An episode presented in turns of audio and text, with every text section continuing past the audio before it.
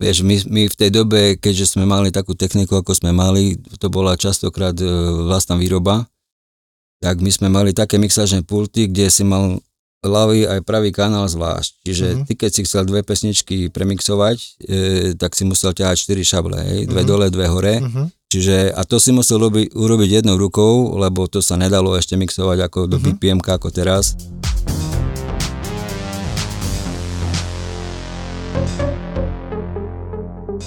Som veľmi rád, že dnes sedím oproti človeku, ktorého môžem zadefinovať ako sebavedomým kráľom a keď poviem jeho meno, bude vám veľmi jasné prečo.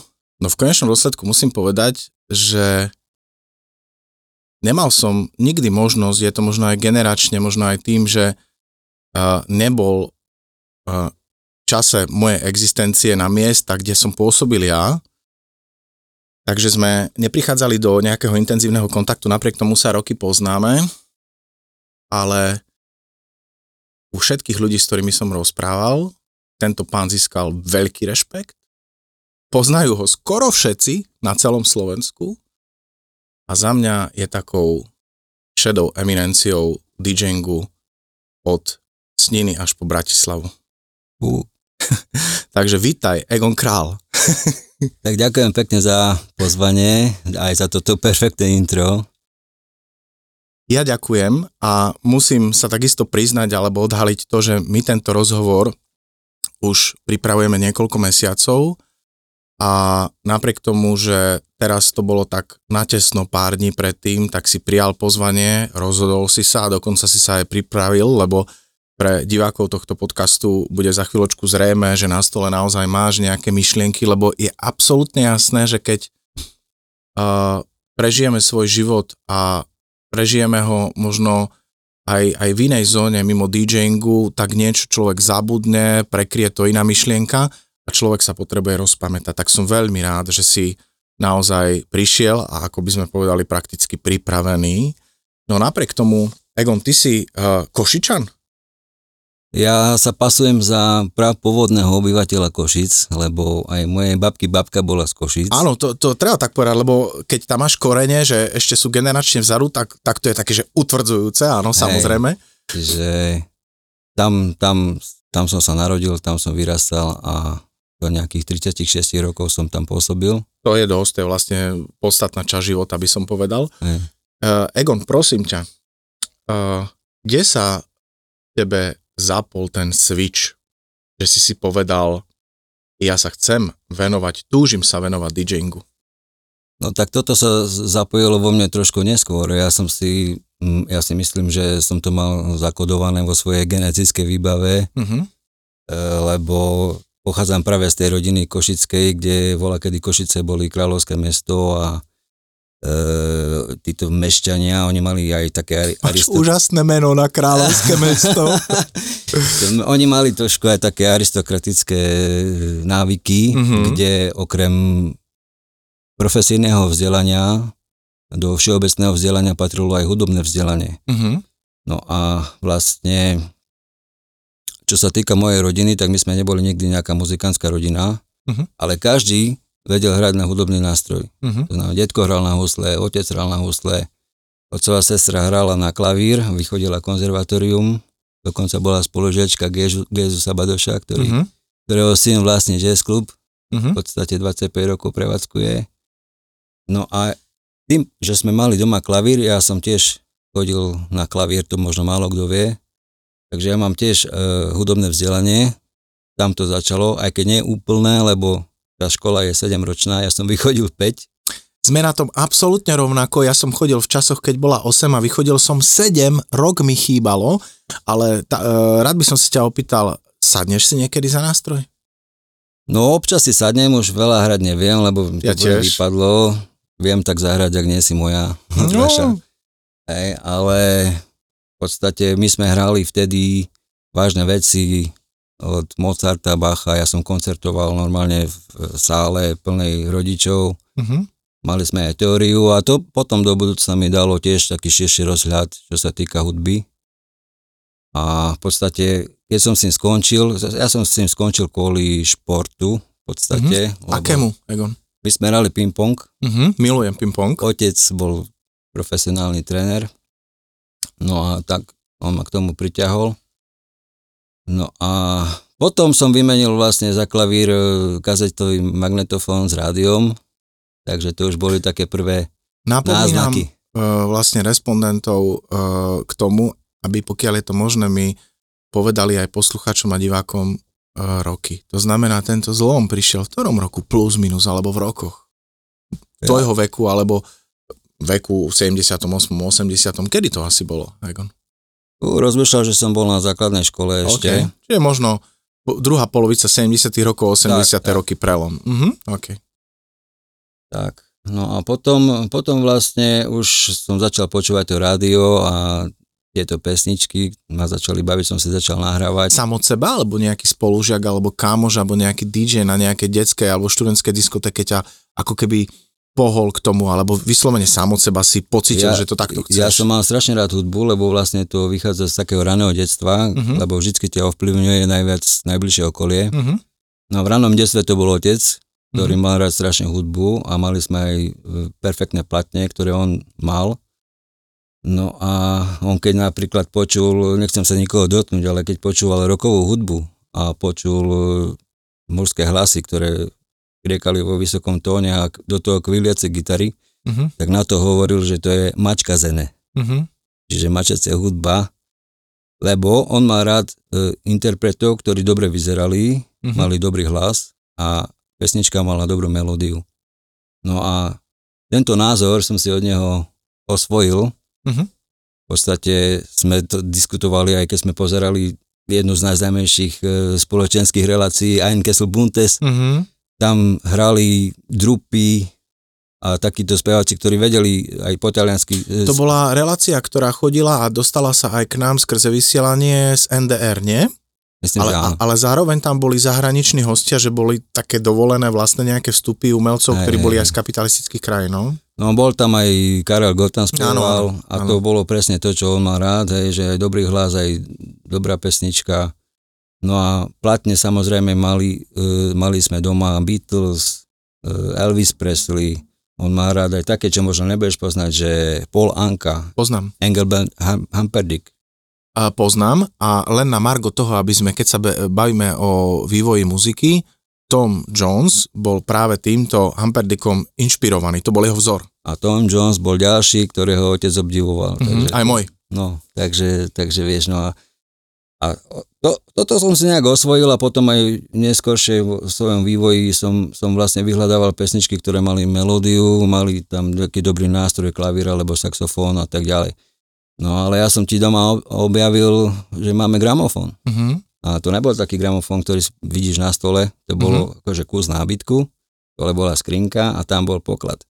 Tam sme mali Beatles platne, presne tých Elvis Presley a tieto v tom čase to boli Beatles platne v originálnych vydaniach alebo nejaké licencované? Boli v originálnych vydaniach z roku 66 do mm. roku 67 a ja ako neviem 10-12 ročný si predstav, že som si to už púšťal a vlastne na zadnej strane toho obalu, kde boli písané treky, tak tam som si s perom písal, že toto je výborné. Mm-hmm. Tak som aj poškodil mm. ten obal, nechťac v podstate, ale už vtedy som si značil veci. Mm-hmm. Že to boli také, také prvé e, moje, moje skúsenosti s hudbou. No a potom e, prelom nastal e, na strednej škole. Kam si chodil na strednú školu? Ja som chodil na stavebnú. Do Košic? Do Košic. Mm-hmm. To bolo ešte v Mestskom parku? Pri Mestskom parku, áno, ako je to dnes? Áno, mm-hmm. Petrov Sad sa to volalo? Áno. Petrov Sad. Áno, áno. No, ale, ale v podstate k DJingu uh, ma priťahol môj kamarát z detstva, Milan Gajtko. Milan? Mhm. Milan mm-hmm. Gajtko, lebo my Takisto sme... známy DJ v rámci celého Slovenska, samozrejme žijúci v Košiciach.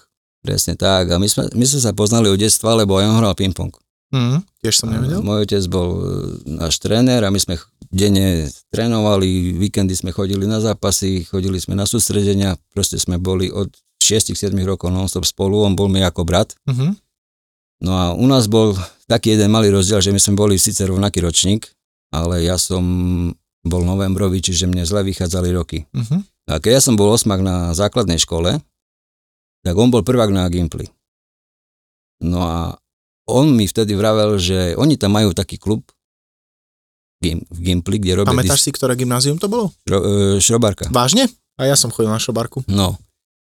No a že tam majú taký klub, kde sa robia diskotéky a že nech ho prídem pozrieť. Mm-hmm. No, tak, tak aj bolo, bol som zvedavý, akože zo základnej školy, ako pre mňa to bolo, fú, tam chodili stredoškoláci. Mm-hmm. A to sme už niekde v 83. 4. 5. 81. nie? 81. 81. 81. No ale tam bol jeden DJ, ktorý bol starší od nás o dva roky, on tam uh-huh. bol možno tretiak na tej škole a uh-huh. to mhm. bol Miro Koločík. Uh-huh. To, to, Evidujem ho, áno, no. áno. A k nemu sa nejak uh, Milan uh, dostal a hrali tam spolu. No a ja som tam chodil akože sa pozerať, že ako to robia. No a tam nastal veľký zlom, lebo tam išli veci typu Visage, uh-huh. neviem, Boniem, ABBA, uh-huh. Eruption uh-huh. a to boli také bomby na, na ten čas, že, že ja som proste vedel, že toto je najväčšia frajerina, toto uh-huh. sa mi strašne páčilo. A preto som vlastne začal vyhľadávať už e, takéto možnosti, keď ja som sa dostal na strednú školu. Uh-huh. Začal som sa zaujímať, že či máme aj my takú techniku, lebo už som tam videl, čo ho oni hrali, ten, mali tam taký Transimix, ešte sa to volalo, áno, ktorý áno. mal v sebe zosilovač a už som vedel s tým ako keby robiť, lebo poznal som tie potenciometre a už som tam pričuchol k tomu skôr. Verím, že e, samozrejme Šrobarová gymnázium v Košiciach nebolo jediné gymnázium, jediná stredná škola, ktorá povedzme, mala aj platformu DJ-ov, ale akože toto, čo si ty si teraz hovoril, si vôbec neviem. Ja som prišiel na gymnázium v roku 88, takisto už tam boli diskotéky a to celé súvisí určite s tou generáciou Milana Gajtka, čo som nevedel, že chodí na Šomarku. Že v konečnom dôsledku tam bol nejaký položený základ a aj tá škola naozaj veľmi sympatizovala s tým, s tou podporou a to neviem, či ty vieš, ale predpokladám, že možno aj áno, na Šrobarku chodil aj Ivo Lukáč, ktorý sa venoval DJingu v Košiciach a aj Peter Žiga, ktorý je politik. A takisto s Ivom Lukáčom boli veľmi dobrí kamaráti a aj Peťo Žiga sa venoval DJingu a oni boli od 3 roky odo mňa starší a ja som ich videl na tej škole, dokonca boli veľmi štýlovo oblečení, mali také basketbal, dodnes si to pamätám, basketbalové tielka, veľké nadpisy a robili nám na škole diskotéky a mňa to tam tedy zobralo. Čiže v konečnom dôsledku uh, šrobarka, šrobarka bola meka DJov. Dodnes tam nejakí chlapci existujú samozrejme a predpokladám, že keď e, si sa dostal na svoju školu, že si to tam takisto rozvíjal trošku. Šrobarka bola spúšťač a presne som to vyhľadával na našej škole, som sa začal zaujímať o to, že či my máme nejakú techniku a samozrejme sme mali, na, na, taký istý Transimix bol aj na stavebnej, tak e, som takého, takého mladého profesora poprosil, že či si to môžem ako oskúšať a či to funguje a že mám nejaké skúsenosti, ako robili na šrobárke, robili tie majalesy a tak ďalej. Dodnes tam, tam sú? No a, a že by som to chcel robiť aj ja na našej škole, tak on dobre, že poď, pozrieme sa na to. No a nedalo sa to nejako inak vyskúšať, lebo neboli tam žiadne kazeťáky, len sme to zapojili do elektriky a bol tam mikrofón. No a keď ja už som tieto E, e, mal nahrávky nejaké na kazetách, tak sa mi strašne páčili americké jingle, vieš, ktoré tam vysielali aj uh-huh. v mhm. tých, v tých hitparádach. No a ja som si to neustále doma opakoval, tie typu Ready, Steady, Go a uh-huh, takéto. Uh-huh. No a bol tam len mikrofón, uh-huh. tak ja som ti povedal takú súvislú vetu týchto nesúvislých fráz, týchto DJ-ských jinglov, po anglicky, mm-hmm. asi tak 15 sekúnd som tam, ale vyzeralo to úplne, keby som bol narodený v Amerike. A ten učiteľ vytreštil oči a hovorí, ty budeš náš dižokej. Mm-hmm. Takto sa vlastne odštartovala moja kariéra v strednej škole, potom som sa venoval nejakým akciám, ktoré sme organizovali a už som tam mal scenáre a kadečo, keď sa robili akcie, tak som to tam ja ako púšťal, tu aj podmazovú hudbu, aj kadečo. Stále si pracoval interaktívne s Milanom Gajtkom? Jasné, lebo však my sme sa kamarátili, hovorím, od detstva sme sa poznali ako... A bolo to aj tak, že povedzme si e, v rámci hrania prišiel hrať na jeho školu, on na tvoju, takže ste to už trošku aj šerovali? Ešte nie, ešte nie. V podstate ja, ja, som, ja som potom hrával už len tak, že extrémne ma to začalo zaujímať, tak som začal vyhľadávať aj e, kluby, kde sa, mm-hmm. kde sa hralo. Na to sa chcem opýtať, že ako si sa dostal k prvému klubovému hraniu? No, ja som vlastne býval e, nedaleko medických internátov, mm-hmm. Čiže na terase, v na mestskej terase časti a terase. tam bol Košice. i-klub, Ičko a tam Áno. hral Karči Kalavský. Áno, ten, ten o tebe rozpráva stále. To je No. jak môj e, e, takisto DJ-ský otec, lebo jeden je Tibor Egri, druhý je Karol Kalavský. Áno, áno. No a ja som sa nejak Karolovi priplichtil a tam som nejak začal hrať, lebo ja som mal v podstate 16 rokov. Mhm, Ja som oficiálne ani hrať ešte nemohol, mhm, lebo v podstate až od os- 18 si mohol ísť aj na prehrávky. mhm. Takže tak ako keby na čierno, Karol ma občas pustil si zahrať, už som mal nejaké nahrávky na kazetách a tam to bolo dobre v tom, že tie kluby končili o 11, čiže Mhm. tam, aj keď som mal 16 rokov, nechodil som neskoro domov, ale už som vedel sa tam oťukať. Chodil som Mhm. aj na iné e, diskotéky do iných. To bol perfektný štart, tieto vysokoškolské kluby, Tčko, Ičko, Fko, Mhm. lebo tam v podstate sa dalo, dalo prísť, aj ja keď som mal problém prísť tam, lebo, mm-hmm. lebo som nemal index, Mhm. hej, tak zase som mal suseda, ktorý býval na vedľajšej ulici, Števo Faško sa volal, a A on, jeho poznám. no, áno. on robil technika, technika v f Mhm. No a cez neho on nejak vybavil, že už som nejaký nádený budúci DJ a že aby Mhm. ma pustili, tak, tak ma tam pustili, chodil som aj do FK, tam hral Majky Juriček, Mhm. vtedy, no a on mal inak perfektnú aparatúru na tú dobu, Mhm. mal také dva kazeťaky Grundig Mhm. A to boli také stroje, že to ako keby si mal dneska tie Pioneery 3000, to na tú Mhm. dobu to bolo akože top. No a veľa, veľa, som, veľa som vlastne aj pozeral, že ako to oni robia a postupne som si nahrával e, pesničky. Boli, boli tie relácie, kde sa to dalo nahrávať, Poptarisňa a Mhm. potom bolo v pondelok Poptarisňa pre Magno Šoknak sa to volalo, že pre Ty vieš maďarsky asi, nie? Lebo Viem, máš peknú vyslovnosť. Mhm. Tak my máme vlastne korene z Mhm. Košic, čo Mhm, bolo áno, Rakúsko, Uhorsko, tak tam každý Kaša. pôvodný ho- hovoril po maďarsky, takže áno.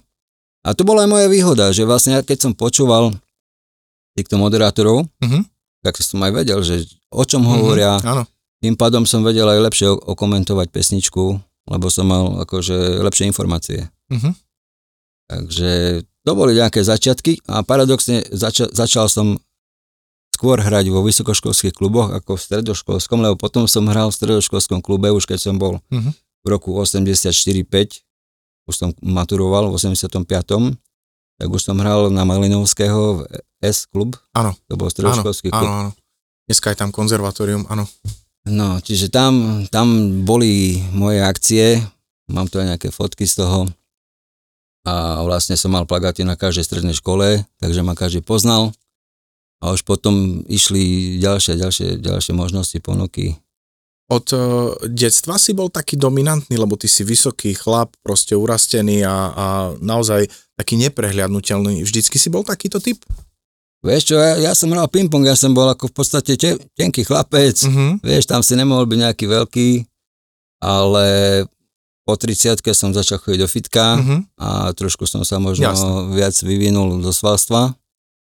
Ale v podstate ja som nebol nejaký, bol som, mal som svoju výšku štandardnú, ale športoval som, hral som ping-pong, ja som mal fakt e, štíhly som bol. Ja ťa poznám v podstate naozaj niekoľko rokov, ale evidujem ťa stále takto, ako si bez vlasov a tak ďalej. To tiež prišlo uh, v čase, alebo povedzme si už bol mladý človek a už si nemal vlasy. Ak máš nejaké fotky a vidím, že máš, tak Mám. môžeš, poď na to. Mám tu takú fotku, kde mám aj vlasy. Áno, to, ja ťa s vlasami totiž to nepoznám.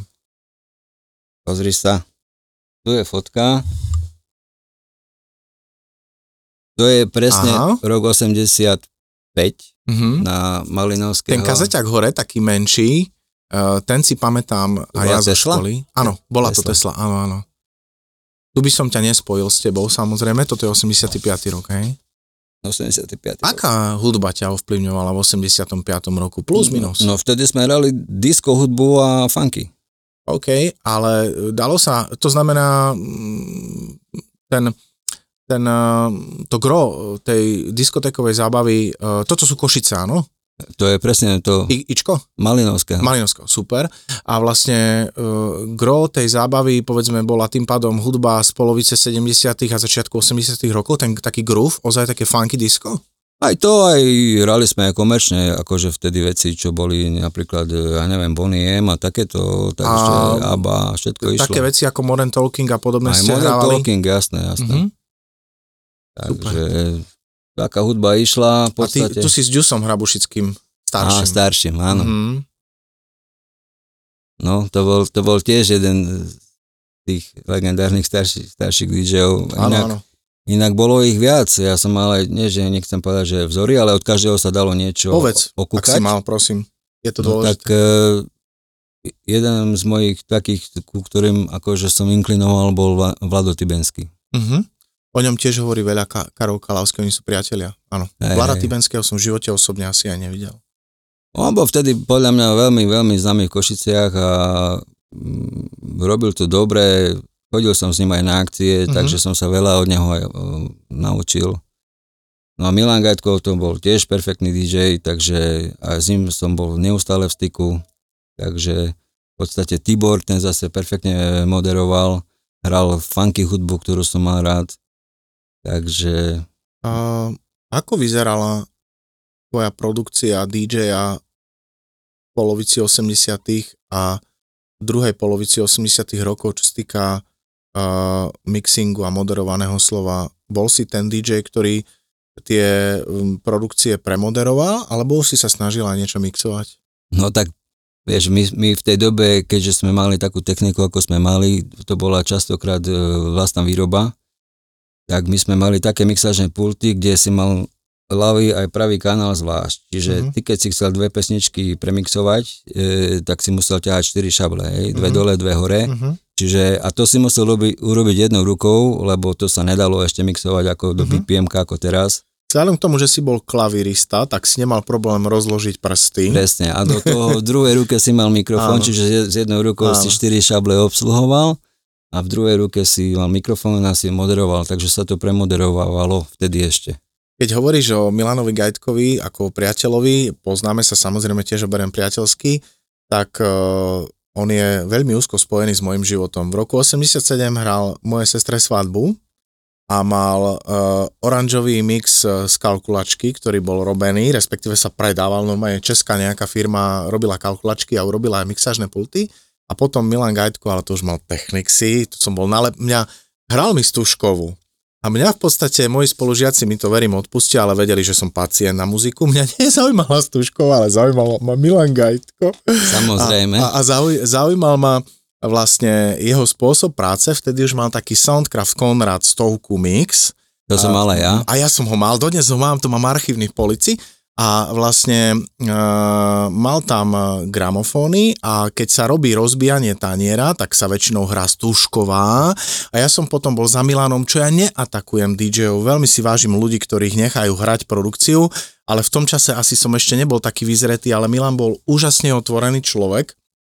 A vlastne uh, miloval som, v tom čase som už poznal Incognito, Always There, Da- David Morales remix, Milan mal maxáč a som za ním prišiel a my sme mali v rámci rozbijania taniera Always There a potom za tým to bol veľký hit, uh, dal Michaela Jacksona Black or White, to si dodnes pamätám, hej, čiže uh, s Milanom ja mám veľmi, veľmi úzko spojený život a uh, možno um, ja, ja ťa tak ako nemám ako keby pozretého, napočúvaného na, na na podujatiach, na produkciách.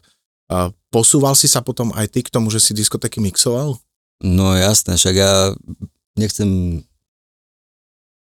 hovoriť, že nejaké, kto bol prvý a tak, ale možnosti, Povedz. možnosti napríklad e, mixovania som mal e, už potom, keď som sa dostal do Švajčiarska. Tam si pracoval? Ako DJ napríklad? No. Neviem to, Egon, takže Fakt, pokojne hovor. No, tak tam, tam som v 93. potom OK. sa dostal. Áno. A ešte predtým predchádzali ešte iné udalosti. Uh-huh. No a vlastne tam mali, prvýkrát som videl, to u nás ešte na Slovensku nikto nemal, tam mali dvojča Denona, Uh-huh. 2000 f sa to volalo. A to bolo CD, kde sa dali posúvať rýchlosti Mhm. ako na, na gramcoch. Uh-huh.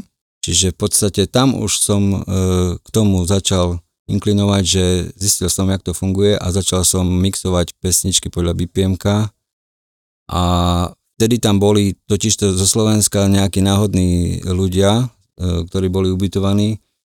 tom hoteli a tam bol dole klub, kde som hral a hovorili, že to ešte oni na Slovensku nepočuli nikoho, že by tak mixoval. Uh-huh. Že už vtedy som vedel, že asi, a boli z Bratislavy chlapci, Áno. Takže, takže myslím si, že som bol akože jeden z takých prvých, ktorí už využívali Takú informáciu ja už o tebe mám, lebo vlastne naozaj veľa ľudí, alebo všetci o tebe rozprávajú, všetci dotknutí a každý si ťa váži aj vďaka tomu, čiže tá moja otázka nebola úplne náhodná. A keď uh, si začal uh, mixovať uh, muziku v rámci svojej DJ produkcie, um, pamätáš si, o akej muzike rozprávame? To znamená, keď sme v 92. 3. ja to tuším, ale ja ti to nechcem povedať, pretože by som bol rád, aby si to popísal tak ozaj, čo si hral. To znamená, aký typ muziky si mixoval, ktoré pesničky jednu, dve, nepotrebujem zoznam, že No. kde sme boli hudobne. No hudobne sme boli asi tam, že v 92. 3. sa hral Dance Floor Áno, a hrali sa skladby typu Too Unlimited, Jushura, ale hrali sa aj Labuš a podobné. DJ Bobo vtedy bol e, svetoznámy, lebo bol Švajčiar a ešte tí Švajčiari ho tam vyzdvihovali, keď som tam bol, Áno, lebo on bol áno. vlastne top. Takže takúto hudbu sme mixovali a ono sa to dosť ťažko mixovalo, pokiaľ si mal iba singlové verzie Jasné, na tých výberovkách, jasné. na CD-čkách, málo kedy boli ešte maxače. jasné. A uh, vlastne v tom čase už boli vonku veci, ako je Sissy Paniston Finally a Robines a tak, takéto To už hudbe si... bolo aj predtým. No, no, no, takéto hudbe ty si inklinoval? Jasné, ja mám aj maxač. Lebo do Sissy tej- Peniston. do tej hudby by som ťa ja posadil, hej, že tam ťa vidím, viac ťa vidím v tejto hudbe, ako v takom Eurodance typu To Unlimited, čo veľmi si vážim a vlastne je veľmi dôležité, že táto kapela vlastne na scéne je, bola a je dodnes, ale v konečnom dôsledku ja ťa viac vidím do takého houseového štýlu ako DJ. No, to je presne ten štýl, ktorý mám rád. A prekopníkom houseu bol JD. Neviem, či poznáš JD. A, Plastic Dreams, Plastic myslíš? Dreams. Jasné, samozrejme. a to označovali aspoň vo Švajčiarsku, že to je ako keby houseová hymna a tým ja evidujem za, začiatok uh, houseovej hudby v 93. Neviem, Mhm. či to už vzniklo skôr, či máš nejakú informáciu. Mám, ale nie si tak úplne ďaleko od eh, vlastne pravdy.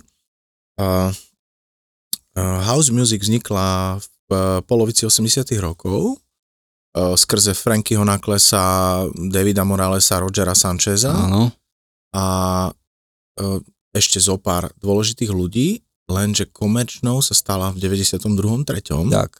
A prvým trackom, ktorý, e, medzi tým bol samozrejme Kevin Sanderson z Inner City, Good Life a, a Big Fun a to všetko, to je všetko house music, taký, taká pionierská. Ale potom v 90. myslím, že prvom, druhom bola oslavená Madonna juniorom Vasquezom, ktorý vlastne ako prvú popovú speváčku oslovil na spoluprácu a vlastne ona len telefonovala a track sa volá When Madonna Calls. Mhm. A tento track znamenal to, že popové hviezdy sa spojili s DJmi a vtedy sa to stalo komerčným. Čiže od roku 92-93, ako si povedal, je house music komerčne úspešná stále viac a viac. Čiže to bol rok, kedy ju začali spoznávať aj naše mamy, aj, aj ľudia, ktorí dotedy nepočuli o takejto muzike, lebo ten začiatok bol hlavne v Spojených štátoch, Británii a u nás bol málo známy. Že si trafil. Jasné, čiže tam tých 93. keď som hral, tak to iš- išla taká hudba. Samozrejme, že som musel hrať aj e, miestni, čo mali radi Švajčiari, to boli aj niektoré rokové pesničky, lebo bola tu taká diskotéka v podstate, kde sa hralo všetko. Jasné. Hej, ale, ale aj tak ma to e, veľmi posunulo vpred, tá skúsenosť v zahraničí, lebo oni tam mali také veci, ktoré na Slovensku neexistovali. To možno ani teraz e, nebudeš veriť, že existuje, ale oni tam mali napríklad v klube e, diskotéku, kde mali posunné steny. Uh-huh. Hej? Lebo vž- jasné, že atmoška bola vždy, keď bola plnka, Uh-huh. a keď už sa to naplnilo tak, že už pomaly nemali mm, kam tí ľudia ísť, tak ja som to zistil tak, že som stále pri tej stene a zrazu, zrazu pri mne nebola. Tak oni sa normálne, obrovské steny sa veľmi posúvali. múdre, veľmi múdre, veľmi niekto, drahé, ale veľmi rozmýšľal, niekto tam rozmýšľal. Že, že takéto veci mali tam techniku, ktorú my sme len snívali. Ja by som technici ešte som nemal, ale tam bolo štandardom, že mali technici v kluboch, mali tam mixovacie CDčka, akože tie Denony už boli e, prispôsobené na, na mixovanie. Dokonca v obchodoch, kde predávali platne, mali technici. A keď som si chodil kúpať maxače, tak e, len som prišiel si vypýtať e, prenosku od predavača a techniky tam boli naukladané, k tomu si mal sluchátka, asi si počúval, si si kúpil. Dokonca oni ti dali aj taký preukaz, že potvrdil mi klub, že som DJ, potom som mal aj zľavu. Mm-hmm. Čiže som mal aj taký DJský preukaz vo Švajčiarsku v podstate, že hrám tam a, a tým pádom som mal aj zvýhodnenú cenu na maxáče. Mm-hmm. Takže tam som si veľa platne... To už sme v polovici 90 rokov. 95. Mm-hmm. 95. Mm-hmm. No a keď som sa vrátil zo Švajčiarska domov, tak... tak do Košic. Do Košic, do Košic. Tak som tam potom uh, hrával. Ešte predtým, predtým som hrával aj v Malibu, aj v Iskre. Mm-hmm. No a keď som sa vrátil zo Švajčiarska, tak tiež v Iskre. Ale potom uh, prišla taká vec, že bol som si robiť prieskum, že čo, kde sa dá hrať, uh-huh. lebo v podstate som dva roky nebol v Košiciach a zašiel som do Kriváňa. Mm-hmm. To bol vlastne pôvodný názov Boba Baru. Áno, áno, áno. Dneska sa to volá Jama. Áno? Áno, áno. No. A je to taká tínežerská diskotéka, ale tam som začínal aj ja, áno. A v podstate ja som Bobu otváral. OK. A došlo k tomu tak, že ja som tam išiel na drink, proste som len robil si prieskum, že kto kde hrá, tak divne tam hrala hudba, tak som sa potom po čase, po pol hodine pýtal, že to čo je za DJ a že jak, jak to tak tá hrá, tá hudba tak divne. A oni hovoria, že ten, čo tam sedí, že to nie je DJ, že to je náš kuchár, že my nemáme DJ. Uh-huh. Tak som sa predstavil, že som sa vrátil zo Švajčiarska. Zlati si sa predstavil majiteľke či manželovi? Áno, Zlati. Uh-huh. No a slovo dalo slovo, tak som tam začal hrať a v podstate vtedy som bol prvý oficiálny DJ v Boba Bare. A dotedy tam hrala niekedy aj živá kapela, oni fungovali na živej Áno. kapele s prestávkami. Hej, hej, hej. Čiže ja som bol vlastne prvý DJ v Bobe a tam som nejaký ten rok aj niečo hral a potom som sa presunul do Havany uh-huh. v 96. 7. neviem a tam sa zrodil Fito. OK. tam sa Havane, zrodil, hej. Tam sa Ináč, zrodil. poviem ti pravdu, že v Havane som bol málokrát, ale v konečnom dôsledku mala veľmi pridanú hodnotu pre mňa a musím povedať, že ja som v tom čase mal 21-22 rokov a už na Slovensku existoval ten jednoduchý mafiánsky svet a vlastne Havana bola podnikom, pokiaľ si pamätám, oprav ma stále, prosím, len ja chcem ten svoj zážitok popísať, lebo ja si Havanu pamätám, podnikom nejakých cudzincov, keď si pamätám, neviem, či z arabských krajín, alebo... Nie, nie, to alebo, boli z Albánska. Alebo z Albánska. A Samozrejme za nimi tam chodili ich priatelia a známi, bola popisovaná tak, že nie je úplne bezpečná. Ja som tam bol a možno si tam hral aj ty a dokonca sa mi zdá, že áno. Samozrejme bola to eurodancová e, vlastne taká sezóna 90 rokov, ale zvuk tam bol super. To je presne to. Svetla tam boli super a viem, že to fakt bolo klubové, že keď človek sa chcel zabaviť a odmyslel si tie všetky elementy a nebezpečia, že to bola jedna pecka. To bola pecka, lebo tam bol famózny zvuk, no. boli tam fakt výborné svetla, DJ bol oddelený trošku od publika, bol tak hore. Áno. A to si pamätám, že ten majiteľ tej diskotéky uznával mňa v tom, že bol som jediný, okrem Rock FM, to ti vysvetlím, že kto to je, ktorý si tam do, donesol odposluch. Uh-huh. Pretože tam bol určitý dozvuk, tie repraky boli ďalej odo mňa a keď ja som chcel presne mixovať, ja som si... Posluch kúkal, musí byť. Tak hej, ale vtedy to ešte ja, málo ja viem, kto používal. A aj dnes to nepoužívajú všetci a ako ja si ho buď pýtam, alebo o ňom hovorím a niektorí pozerajú, že sme rozmaznaní, alebo čo, ale veď keď chceš mať presný mixing, musí byť Musí byť, no tam bol určitý dozvuk, čiže ja som presne vedel, že bez odposluchu to nepôjde tak som si tam dal mm, repračík aj so zosilovačom a ten majiteľ hovorí, že to len ty a Rock FM urobili, že tam si dali odposluch. Rock FM bol Rasti očenáš. Okay, okay. Oni tam hrali z rádia Rock FM aj s Julom Viršikom asi raz.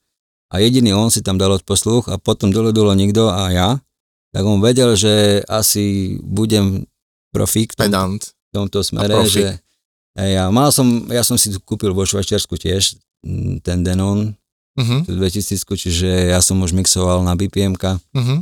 A kúpoval si si výberovky alebo maxače? Aj, aj, aj, aj. No to je ďalšia story, keby si vedel, jak sme sa k tomu dostávali tým maxáčom volakedy, tak to bolo, že raz za týždeň hodinové telefonáty do, do Čech Uh-huh. a oni mi do telefónu púšťali, čo vyšlo. Uh-huh. Hej, tak som si kúpil maxáč Dr. Alban, hej, It's My Mhm. Life a takéto. Uh-huh. Čiže to dnešní mladí DJ ani nemajú predstavu, že... Máš ten maxač, kde je taký ragadag mix? Trošku iný? Áno, myslím, že áno. Lebo na prvom nevyšiel, potom vyšla reedícia a dnes už ten ragadag mix nefunguje, lebo aj ja niekedy siahnem, sú aj nové verzie, ale siahnem aj po originálnej verzii It's My Life, hoci Zing Hallelujah je slávnejšia vec medzi ľuďmi, ale uh, It's My Life je významnejšia podľa mňa. A ten Ragadak Mix, ja si pamätám, asi o dva roky vyšiel v reedícii a ten bol absolútne úžasný a keď som ho prvýkrát počul, som nechcel veriť, že to je táto skladba a mala strašný drive. Takže toto je vidím veľmi, hej. Hej. No a potom vlastne, čo sa stalo ďalej, e, Havanu keď zavreli, To sa chcem opýtať, lebo ja som e, tam nebol pravidelným návštevníkom, tým pádom som nemal následované to, že prečo, ako. Viem, že len raz to prestalo v nejakom čase no fungovať. im, im A keď si bol- nájom. A okej, čiže vyslovene to bolo ukončenie nájmu a ukončenie. Aj, nebolo Chcel som to, sa opýtať, nebolo keď to si tam žil, tomu, že ako ty máš o tom informácie. Hej, nebolo to kvôli tomu, že by nebol záujem o diskotéku. No lebo to si nepamätám. Nie, nie, nie, to vôbec nie, však e, snažili sme sa to robiť dobre a bolo tam vždy návštevnosť bola... Pamätáš si rok, kedy sa ukončilo? Myslím, že 98-9, OK. tak pred rokom 2000 to bolo. No a vtedy som sa presunul do Haciendy, Uh-huh, ktorú už nemal Boro, uh-huh. ale bola v rekonštrukcii po Borovi a zobral ju druhý majiteľ, Mhm. volal sa že Beca. Uh-huh. A vlastne... To meno tiež mi niečo hovorí. No on mal ešte diskotéku v Prešove, Alfa, Uh-huh. A k tomu, k tomu uh, zobral túto haciendu. No a tam sa ešte 3 mesiace e, rekonštruovalo, ja som nehral nikde dovtedy a potom som to otváral. Uh-huh. Na otváračke bolo 600 ľudí. Uh-huh. To bolo šialené množstvo na tú dobu a prišiel tam pozrieť všetci, aj Milanáď, aj Boro, aj všetci Mhm. títo. Takže to bola veľká žúrka a tam som hral v haciende neviem, dosť dlho a tam sa hralo 5 dní v týždni. Uh-huh. Hej, čiže to bolo akože náročné. A potom ešte som postupil e, ďalej v rokoch, v roku 2000 niečo som hral v Galaxii a to som už hral s Milanom Gajtkom. Keď si sa ma pýtal, či som hral s Milanom niekde, to bolo vo dvore, Ako je, bol Exit, ak- áno, áno, áno. to, to bola najluxusnejšia diskotéka v Košiciach. A bola oproti Exitu, Áno, tam ma raz Milan uh, Gajtko zavolal suplovať a ja som odpadol, keď som to videl a na stole bol mixážny pult, neviem aký, ale určite tam boli Pioneery 500 500. malé SK. áno, na tom sme Tie si hrali. pamätám, miloval som tie stroje, mám ich doma akože vo vitrine tiež, alebo máme ich v múzeu, ale v konečnom dôsledku tie stroje som nikdy nemal, stále som po nich túžil. To pre mňa boli najkrajšie stroje od Pioneer.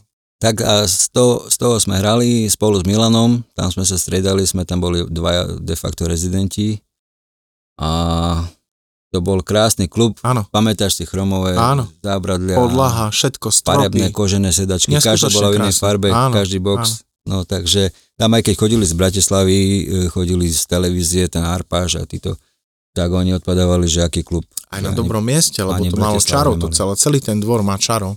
Hej. Dodnes, len už tam nie je ten klub, áno. No potom v podstate som sa dostal do televízie. Mhm. No, V ako Košiciach? v Košiciach ako zvukár, lebo vedeli, že som DJ, tak Mhm. v podstate som dostal takú ponuku. A bola to televízia Global. Mhm. No a bral som to ako taký ďalší level, že som vedel, že diskotéky možno nebudem robiť do nekonečná, takže ako ďalší level vo svojej kariére, že som sa dostal do telky, tak som robil tam dva roky toho zvukára, potom z tej telky vznikla Jojka. Mhm. Hej. Ale už som nerobil zvukára, ale sa vyvíjala technika, čiže už som potom robil na automatiza- automatizácii vysielania. A po pol roku vlastne sa stiahovala Jojka do Bratislavy. Uh-huh. Čiže ja som bol pri tom všetkom, jak sa Jojka spúšťala a jak sa stiahovala do Bratislavy a to bola vlastne ponuka, že či ísť, či neísť do Bratislavy. Vieš, ťažko uh-huh. sa mi opúšťali Košice, lebo mal som tam fakt e, výborné kontakty a vďaka tej hudbe, lebo každý sa chcel zabávať, tak som mal fakt, že veľké známosti kade tade a ťažko sa to opúšťa, ale mal som takého jedného kamaráta, ktorý mi tak poradil, že Egon, vyskúšaj, za, za to nič nedáš, pri najhoršom sa vrátiš a tu budeš vždycky to, e, čo si bol. Čiže tu budeš vždycky to znamenať, čo si znamenal. Uh-huh. Tak hovorím, máš pravdu, ako vyskúšam to a dodnes som tu. Uh-huh. Čiže, čiže vlastne od 2002 som e, v Bratislave. Uh-huh. A venoval si sa a venuješ sa dodnes aj tu nejakým spôsobom DJingu? Venujem sa, ale mal som výpadky, by som mm-hmm. tak to nazval, že keď som začal pracovať v televízii, tak e, chvíľku som sa ani e, nevenoval hudbe, lebo mal som aj taký zdravotný problém, ešte ho mám aj dodnes, že mi píska v ušiach, neviem, či to je z vlastnej hudby. Mm-hmm. To evidujem od čas haciendy, že, že proste vtedy mi to nejak začalo. 4 kHz frekvencia non-stop mi mm-hmm. 22 rokov hučí v hlave. Wow. Je to nepríjemné, v podstate sa to snažím ignorovať. A kvôli... Či s tým žiješ aj v tejto chvíli? S tým žijem aj v tejto chvíli. Najviac to vnímam, keď je úplne ticho, mm-hmm. čiže takto mi to nevadí. Mm-hmm. Ale snažil som sa trošku aj vyhybať hluku, Jasne. kvôli tomu, že nechcel Jasne. som úplne ohluchnúť, alebo, a nie som z toho hluchý, ale proste... Máš to na jednom uchu? Má, obi dvoch. Mm-hmm. Obi dvoch. Mm-hmm. Sústavne to vlastne znie ten tón. To som nevedel tiež. Hej. Takže trošku som sa šetril, ako sa Jasne. hovorí. No ale potom prišiel rok 2005, kedy tuším, že aj v Jojke sme začali vysielať takú reláciu, že reality show Miliónový tanec uh-huh. na čele s Freddy Majsim a tak. Uh-huh. No a robila sa uputávka na ten... Give it, nie? Pesnička taká úvodná. Ale uputávka sa robila v jednom klube, ktorý je cestou na Kolibu, do, cestou do televízie, tam bol taký klub, že Ricardo. Uh-huh. O tom som včera rozprával v podcaste s e, Dušanom Dobrovodom ano. s Kinim D. O Ricarde. No a tam tiež boli takíto cudzinci majiteľia, ale mali tam gramofóny. A my sme potrebovali do tej uputavky dať DJ-a ako skreče na gramofóne, to bolo súčasť uh-huh. nejakého, nejakého scenára? Scenára obrázku, tam boli aj tanečníci a bol tam DJ. Dokonca tam je moja ruka, lebo to e, bol pozvaný na, na túto upútavku DJ Karlo uh-huh. z Fanadia, uh-huh. ale už potom časovo nejak nestiahol, musel odísť a ja som ho zastúpil v nejakom záverečnom uh-huh. skreči, uh-huh. tam je moja ruka uh-huh. už miesto jeho. Takže tak som sa k tomu nejako priplichtil, že som sa spoznal s týmito majiteľmi a ja som im vravel, že som tiež DJ a oni mi Vraj, dali... že to bol famózny klub. Hej, no oni mi dali tam ponuku, aby som tam išiel hrať. Tak uh-huh. zase som tam začal hrať trošku. Uh-huh. Tam som sa spoznal nejakými DJmi z Bratislavy a v podstate potom oni ma už oslovili do iných klubov, klubov v Bratislave. Uh-huh. Že, ale tiež som mal pauzu, chvíľku a v 2008-2009 uh, ma zavolal uh, jeden chalan, MMDJ, do Trafo, Trafo Music Bar. To som o tom počul tiež. Hej. Hej, a tam, tam sme vlastne boli dvaja rezidenti e, od roku 2009 a ja som až bol do roku 2012, on mm-hmm. trošku skôr skončil. E, takže tam sa diali veci. Mm-hmm. Tam, tam bol taký klub, kde sme hrali čiste houseovú klubovú mm-hmm. hudbu. Mm-hmm. Chodili tam e, celebrity typu mediálne, športové mm-hmm. a takí ľudia na úrovni, hej Čiže vtedy to bol veľmi e, dobrý klub s dobrým menom. Uh-huh. A tam sme robili šovky. Uh-huh. Hej. V podstate mám také prvenstvo, že, že sme vymysleli prvý DJ-ský battle, uh-huh. ktorý vznikol u mňa doma vo vyvačke. Takým štýlom, že tento môj druhý rezident DJ kolega prišiel ku mne na navštevu a ja som mal doma DVDčka z Londýna z majstrovstie sveta DJ-ov mixovaním. Uh-huh. A prvé, čo bolo, že tak som mu pustil e, nech si pozr- pozrieme, že voľné jazdy, ale potom boli aj betle. A tam vznikol nápad, však urobme battle. No a slovo dalo slovo, ukecali sme sa s manažérom, že, že budeme hrať dvaja a my sme hrali vtedy s gramofónom. Uh-huh. Čiže si vieš predstaviť, že sme mali 4 gramofóny, 2 mixpulty. Fam, famozne to vyzeralo Jasné, aj pre to ľudí. postavíš a, a, level. a išli sme vlastne, ako nebolo to, že súťaž, ale bola to, bolo to ako program. Uh-huh. A vlastne mixovali sme tak, že on jednu, ja jednu, kto dá lepšiu, kto má lepší komentár, pokec, lebo sme kecali do mikrofónu, robili uh-huh. sme šovku, hypovali sme ľudí, uh-huh. takže strašne sa to chytilo a to bolo akože prvé, čo my sme urobili a potom to robili už všetci ostatní, všade robili tie betle. Takže... Ale bolo to všeobecne o tanečnej e, diskotékovej muzike, povedzme nielen o hip-hope, komerčnej diskotéke, ktorá bola týmto spôsobom robená. Tak? Presne tak, ale potom som dostal e, aj supera z Viedne napríklad uh-huh. a to už bol taký súboj viac menej, uh-huh. Kde sa tá akcia volala, že R&B sa stretol s houseom uh-huh. a on hral R&B uh-huh. a ja som hral house. Uh-huh. Čiže, ale to sa nedalo mixovať tak, že jedna jedna, takže sme sa nejak tak dohodli, že on hral pol hodinu, ja som hral pol hodinu. Uh-huh a bola to veľká skúsenosť aj pre mňa, aj pre ňoho. Takže na konci mi povedal, že je rád, že ma spoznal uh-huh. a išiel domov. Takže bolo to také, v podstate také malé show. Uh-huh. Ako si na tom s DJingom dnes? No, zase som aktívny. Uh-huh. Ako nebol som aktívny 10 rokov, ja som skončil tam v 2012 v tom Trafo Music Bare. No a Aktívny som kvôli tomu, že chodil som do fitka a poznal som tam chalanov, ktorí boli tiež bývalí DJ a mm-hmm. teraz e, prevádzkujú nejaké kluby, konkrétne taký cocktail bar. No a ten cocktail bar sa, sa raz za čas rekonštruuje. Tu v Bratislave, áno. Tu v Bratislave. A bol, bol, bol taký nápad, že počas tej rekonštrukcie, ktorá mala trvať 3 mesiace, že dajú e, pult dj do fitka mm-hmm.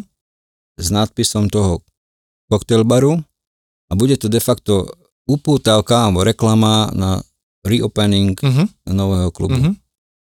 No a tak ma nahovoril ten chalan, ktorým som sa poznal, on bol tiež bývalý DJ a začal som hrať vo fitku a mm-hmm. som bol vlastne prvý fitness DJ mm-hmm. na Slovensku. Mm-hmm lebo chodili ľudia za mnou, že toto ešte nikde, nikde ne, Čiže nebolo. ako oni cvičili, ty si im hral do atmosféry? Áno. Uh-huh. Okay. Strašne sa to chytilo, lebo som tam hral také... Áno, k športu a k fitku hej, muzika patrí, jasné. Temperamentné veci. A v podstate mi vraveli, že toto iba v Prahe videli, alebo v Budapešti, ale že na Slovensku nikto.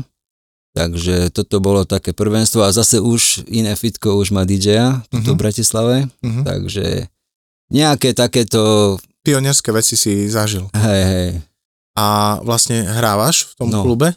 Hrávam v tom klube, lebo v podstate ten klub sa otvoril a dostal som pozvanie e, a ja tam akože hrať. Nie som tam rezident, ale hrávam tam e, občas, keď sú také e, vážnejšie akcie, kde je lepší host, mm-hmm. napríklad zo zahraničia som hral s tým Angel Sanchez, ktorý je považovaný za boha Marbely a uh-huh. Afrohouseu a uh-huh. Tak e, s takýmito hrávam. Chodili tam e, z Budapešti hrať DJ so saxofonistom. Uh-huh. Ja som hral aj, hralo sa v lete vonku na terase, uh-huh. aj vo vnútri. A potom som hral s jedným českým saxofonistom, ktorý sa volá Disax. To je chlapec mladý, veľmi šikovný, ktorý už prešiel Ibizu, Santrope, Bali, uh-huh Kapverské ostrovy, všade hrá na tom saxiku do houseovej hudby. Uh-huh, uh-huh. Takže s ním som hral dve akcie dokonca. Super. No a mal som ešte jednu akciu s takou mulatkou, ktorá hrala na elektronické husle. Uh-huh. Takže aj s ňou som hral a potom mi tam nosili ešte všelijakých uh, DJ-ov typu Bizarre, uh-huh. uh, ktorý hrá tiež nejakú afrohudbu alebo niečo také, takže ten štýl teraz je strašne zaujímavý, letí je, to. Letí je, tak to. tie crossovery sú veľmi zaujímavé, hej, a nie, nie je to novinka, oni existujú, ale naozaj teraz sú, teraz sú in a vyhľadávané. Hm. A keď sme si prešli tvoje hranie, tak boli to kluby. Hral si niekedy aj spoločenské udalosti a privátne eventy, Jasné. ako je svadba napríklad? Jasné, milióny, mhm, tóny. Čiže máš, Máš aj v tejto zóne odohrať. Jasné. A dokonca, čo tu nikto nikdy nespomenul, aspoň ja o tom neviem, e, boli časy, keď sme robili videodiskotéky Uh-huh. A to bolo v niekom ty, konkrétne? 89. No ja mám takú historku, že ja som prišiel z vojny v 88. Mhm. A bol trend, že treba robiť videodiskotéky, Uh-huh. tak e, išiel som do Tuzexu Uh-huh. kúpiť video, vieš, lebo vtedy ešte vlastne nebolo kde kúpiť, len tam. A video stalo, že 28 tisíc korún. Áno, toľko stalo, to si aj To pamätám. som mal štvorlavové s tou ceruskou. A v tej dobe mi núkali, tam vexláci stáli pred tým Uh-huh. Tuzexom, mi núkali trojizbový byt na Furči za 33. A ja som kúpil video za 28, lebo bolo treba. Uh, nevedel som, že to skončí pri byte, ale takú osobnú ako keby skúsenosť, že som niečo podobné zažil u ľudí, ktorých poznám, tak to prebehlo následovné. V 93. predali byt nejaký v Košiciach za 25 tisíc, doložili 3 tisíc, kúpili si video a neviem o koľko rokov na to, o 2 roky, o rok a pol, o 3 roky, byty tohto typu stáli 100 tisíc. To je presne ono. Tí ľudia mysleli, že sa zbláznia. Oni Chápem. nemali chuť žiť. Chápem, lebo teraz je jasné, ako by sme sa rozhodli. Video. Video. No a to bol ďalší problém, lebo, lebo čo, nemal si odkiaľ. Ešte MTV nebolo vtedy a ja som si, keďže mám väčšinu rodiny v Amerike, tak som si dal nahrať v Los Angeles, mám krstnú mamu, otcovú sestru, tam otec bol, aj ja som bol v 92. Takže to, ale už bolo neskôr. Tak som si dal u nich nahrať normálne, že komplet, e, na niekoľko kazet, Mhm. komplet vysielanie MTV Uh-huh. a doneslo sa to tu, len tu bol problém to hrať, Uh-huh. lebo oni mali NTSC Uh-huh. a tu bol pal sekam. Mhm. Čiže zase si sa musel dostať do nejaké STVčky, kde ti to vedeli prepísať. Uh-huh. Až tak, tak Mhm. sme to hrali. Takže to boli také videodiskodeky, kde tiež boli, malo to svoje čaro, ako, ale netrvalo to dlho. po tom všetkom, čím si si prešiel, a dnes, v tvojom veku a skúsenostiach, kde cítiš najviac muziku? To znamená, ak by si sa nemusel prispôsobovať publiku, ale ideš hrať a to, čo ťa bude charakterizovať, povedzme aj do podniku, kde hrávaš, možno tam bude aj nejaký muzikant. Čo by ťa odprezentovalo muzikálne, aby si to cítil srdcom? No tak ja som sa stále posúval vo vývoji. Čiže mne najviac e, hrajú tie aktuálne zvuky, trendy, že mne teraz momentálne veľmi imponuje ten Afro House proste, lebo to je úplne e, iný podklad, ale do toho komponujú staré známe veci. Mhm. Čiže e, sú to veci, ktoré ľudia poznajú, ale v takom novom šate, ktoré pre mňa sú zaujímavé, lebo vieš, predsa len za tie roky už tie staré pesničky máš obohraté, ale staré známe veci v nových tónoch a v nových zvukoch, to pre mňa strašne akože e, veľa hovorí, že e, v podstate ma to strašne oslovuje. Teraz e, to mám najradšej, by som povedal. Ak dovolíš, prichádza čas, kedy budeme končiť náš rozhovor a nad otázkou už špekulujem uh, niekoľko desiatok minút. Egon, prežil si život profesne ako DJ, samozrejme venoval si sa aj a dodnes sa venuješ práci v televízii.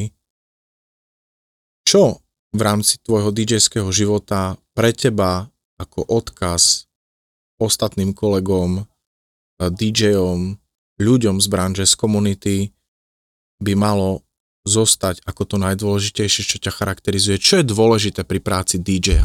No ja si myslím, že by som im odkázal to, aby sa stále vzdelávali a išli s dobou. Uh-huh. Lebo či sa aj týka technicky, aj hudobne, e, je to veľmi dôležité, lebo ja dnes sa stretávam s DJmi, ktorí, ktorí nevedia základné veci softverové. Áno, áno. A pre mňa ako odkaz by som povedal, že nech idú stále s dobou a nech stále sa, ja sa stále vzdelávam, stále sa posúvam a to by bolo pre mňa asi najdôležitejšie. A nech chodia na akcie pripravení. Mm-hmm. Lebo ten, to publikum vycíti, keď DJ je taký neistý a proste hneď sa to odzrkadli aj na tom, že tá akcia nemusí dopadnúť dobre, hej. Čiže to je, ľudia to vedia vycítiť. Čiže základ je príprava, teraz sa to dá doma pripraviť, voľa kedy sme to nevedeli. Čiže základ je príprava a ísť dobou. No. Ďakujem, lebo si mi nahral a súhlasím s tebou absolútne.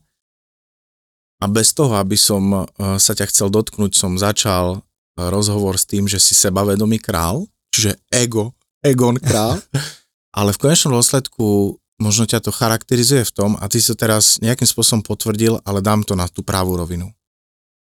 A ak DJ príde na akékoľvek podujatie a ide z neho zdravé sebavedomie, či je to klub alebo privátna party, tí ľudia mu na začiatku nedôverujú a on si ich potrebuje získať. Presne tak. Ak tápe, tak si ich nezíska. Ak oni zistia, že on vie, čo robí a kam ich chce previesť, tak mu dôverujú a za 15 minút si s nimi robí, čo chce. 100% súhlasím. To je to ego, egon, sebavedomie a vlastne tá príprava, a aj ja ťa tak vnímam, preto si ťa každý váži tie dlhé roky a o tebe rozpráva, či na východe alebo na západe, ozaj len v dobrom a ozaj len ako o profesionálovi, že vlastne evidentne si celý život bol pripravený na svoju prácu. A to je ten král. Tak to je. Čiže ďakujem za otvorenie uh, tvojho vnútra, ďakujem za to, že si úprimne so mnou rozprával a veľmi sa teším, že tento rozhovor prebehol, že si si našiel čas. Ak dovolíš, želám ti veľa šťastia v práci súkromí, určite budeme v kontakte a želám ti to, čo si doteraz nestihol, aby si ešte v živote stihol, čo si želáš. Ďakujem veľmi pekne, ďakujem aj za pozvanie, týmto aj pozdravujem mojich spolukumpánov DJ-ov, s ktorými som to neraz ťahal až do rána bieleho, týchto nočných jazdcov a jokejov aj z východu, aj zo západu, tak všetkých pozdravujem a dúfam, že sa čoskoro vidíme. Ďakujeme pekne.